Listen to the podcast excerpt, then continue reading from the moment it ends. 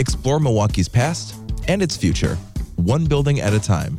This is Urban Spelunking with On Milwaukee's Bobby Tanzillo and me, Nate Imig, from 88.9. Well, Bobby, we are in downtown Milwaukee this week talking about this is a big topic for tourism, for business in the city, the convention center and the expansion of the convention center.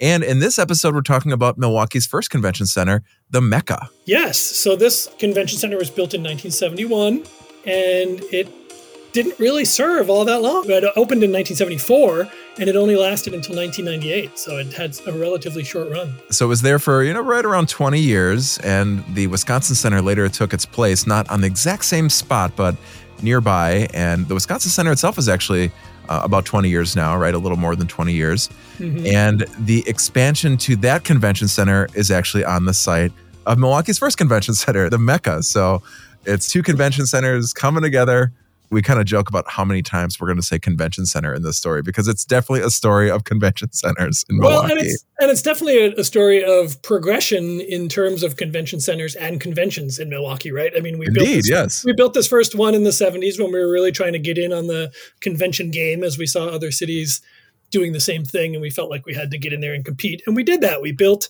that first Mecca convention center and it did its duty for, you know, 20 plus years.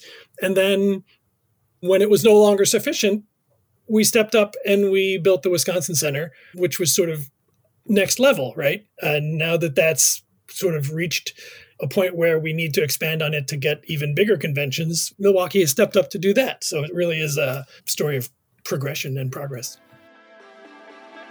That's next on Urban Spelunking. Stick around.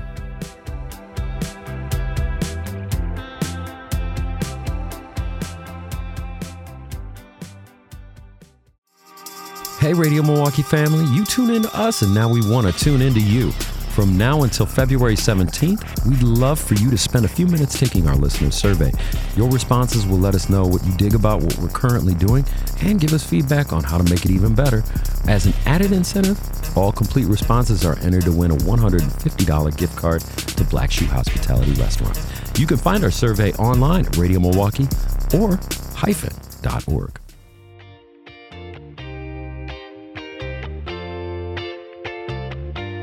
All right, Bobby, this was a really big story when it first broke in Milwaukee, this discussion around the convention center.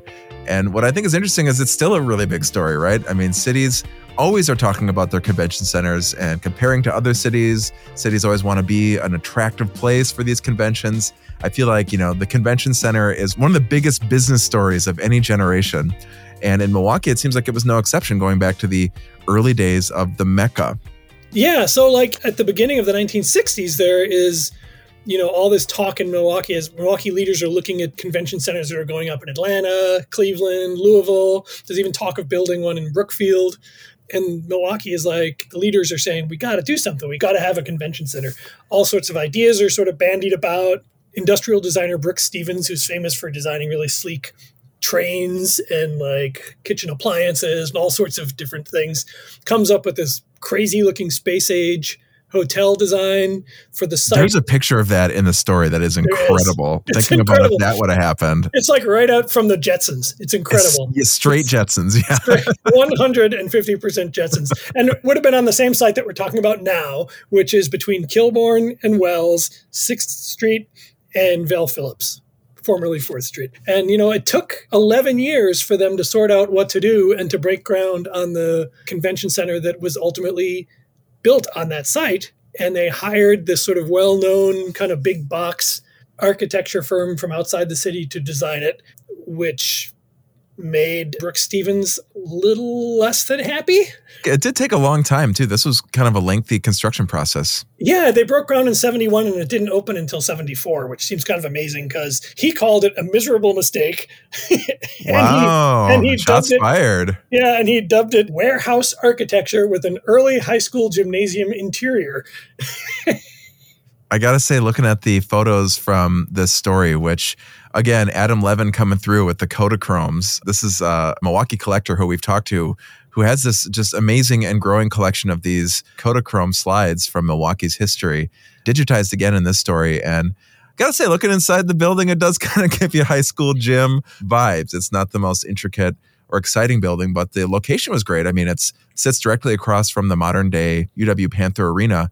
And at the time, it was connected to that and the auditorium. So this was really you know, a buzzy spot for Milwaukee from conventions to performances to sporting events. Yeah, and it was connected also to the Hyatt. So you really with yes, the Skywalk. Tourism. So you really had mm-hmm. like this huge convention style hotel connected to the convention center, connected to the arena and the auditorium, which were used as sort of overflow. So that way, when you'd get these really huge conventions or shows that couldn't fit just in the convention center, you could expand those into using like the floor space at the arena and meeting rooms at the arena and the auditorium, that sort of thing. So it really was a big complex. And, you know, MECCA, of course, stood for Milwaukee Exposition Convention Center and Arena. Oh, there you go. It's all in the name. covered everything, right? And for years, it was a place tons of people have memories of because, you know, the holiday folk fair was there every year. The auto show yes. was there every year. Mm-hmm. Gen Con was there for a long time. The Sentinel Sports Show was there for decades.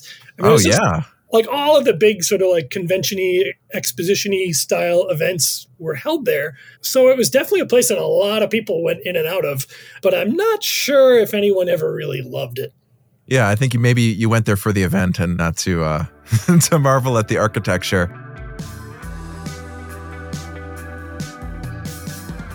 You mentioned some of those, you know, key Milwaukee events like the Holiday Folk Fair are still going strong today, I believe, right?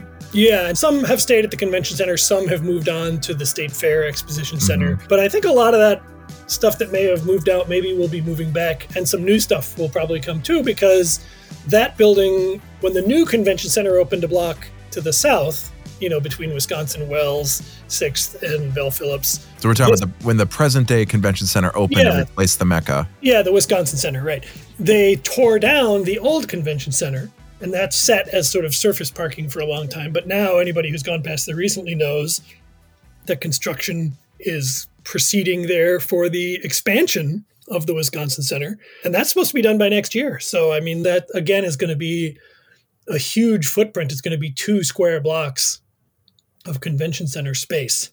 And that building, I don't know if you've seen the renderings of it, is beautiful, beautiful, modern, kind of glassy building. It's going to have like rooftop terraces, outdoor terraces, and things. It's going to be a really nice project. Yeah, I mean, these convention centers do bring some controversy, right? Because there's this, you know, it's really public facing. It's how the rest of the country and the world sees Milwaukee. A lot of times people's only contact with the city is through the convention center. So even our present day one, you know, we're talking going on 20 plus years of needing some updates. I know it's been updated in the past, but you know, the conversation around expansion is probably one that needs to happen. Yeah, and I mean, I think it did happen, and it is happening, and I think hopefully it's going to be big enough to get the city the kinds of conventions that we need to compete with other cities. And if you travel around, especially like the Midwest and other American cities, and you're there when there are big conventions, you can really see how that affects a city. Restaurants are packed, streets are full of people, museums, art galleries, shops, everything is just packed with people all the time. And so you can see the allure of having a good convention business because it brings a lot of revenue into your city. Well, we're talking about an expanded convention center going on the site of a former convention center. So it's definitely still in the mix, right? Makes it, I wonder how often that happens where like one takes the place of the other. But you mentioned the renderings are going to be beautiful. Can you speak at all to kind of the expansion of the current day Wisconsin Center and what the new addition will bring? Yeah. So the current center opened in 1998 and it had just under 190,000 square feet of exhibition space. And it had a huge ballroom and about 40,000 square feet of meeting space. The new one is going to be a $456 million project that's going to open in early 2024, is what they're saying. So the um, total square footage of the convention center now with both buildings will be 300,000 square feet. Wow, okay. And at least when they made the announcement, it was projected to generate 12.6 billion dollars in convention spending in the city across three decades. Well, we'll see how that lives up. I yeah. know there's always a lot of hopes and dreams when it comes to these conventions, and kind of reminds me of when we were trying to get the DNC here and all the talk about lodging and hotels and all these speculations about what that could deliver. So I guess we'll see in the coming years here, especially as the RNC comes to Milwaukee. You know, I'm thinking about other convention centers that I've been to in other cities and how important they are to the kind of the overall picture of tourism in the city. So it's important that we're talking about this. And you could see the Mecca had its place in history. It was there for a long time. Yeah. Yeah, absolutely. And it got us through that sort of first phase of entering the convention world. And then we sort of graduated up with the Wisconsin Center, as you said, about roughly 20 years ago, 25 years ago now, hard to believe. And now we're going to have a considerably larger convention center that hopefully, as you said, is going to bring people to town. They'll spend money. It's also going to lead to development, right? Because if you're going to have huge conventions, you have to have enough hotel rooms for them. And then that just leads to more restaurants. I mean, so really, it, I think that that's the goal is that this is going to really kickstart downtown, which will help raise the entire area along with it. I wonder what our convention center count is in this story. I feel like we said convention center a bunch of times. I wish there was a better name for convention center, but that's kind of the name for it. What I like about convention center, it's accurate. That's true. It's not a hub. It's it not an incubator. Center, it is a center for conventions. That's um, true. I really you could call it all kinds of other things, but would they be as valid and accurate as convention center? I don't know. That's true. That's, this is a good point of debate center, here. Convention center, convention center. I'm really trying well, to ramp up that number. Well, definitely go to On Milwaukee and check out the photos. As I mentioned, some incredible 1970s Kodachrome digitized photos in this piece. Thanks, as always, to Adam Levin for digging those up and presenting Thanks, those to you. Podcasts here at 88.9 are edited by Kiri Salinas, and we'd love to hear your feedback. You can rate and review the podcast, type in a few words, that's the best, but we'd take a five star rating as well. And we'd love to hear from you. All right, Bobby, we'll talk to you next week. Talk to you soon.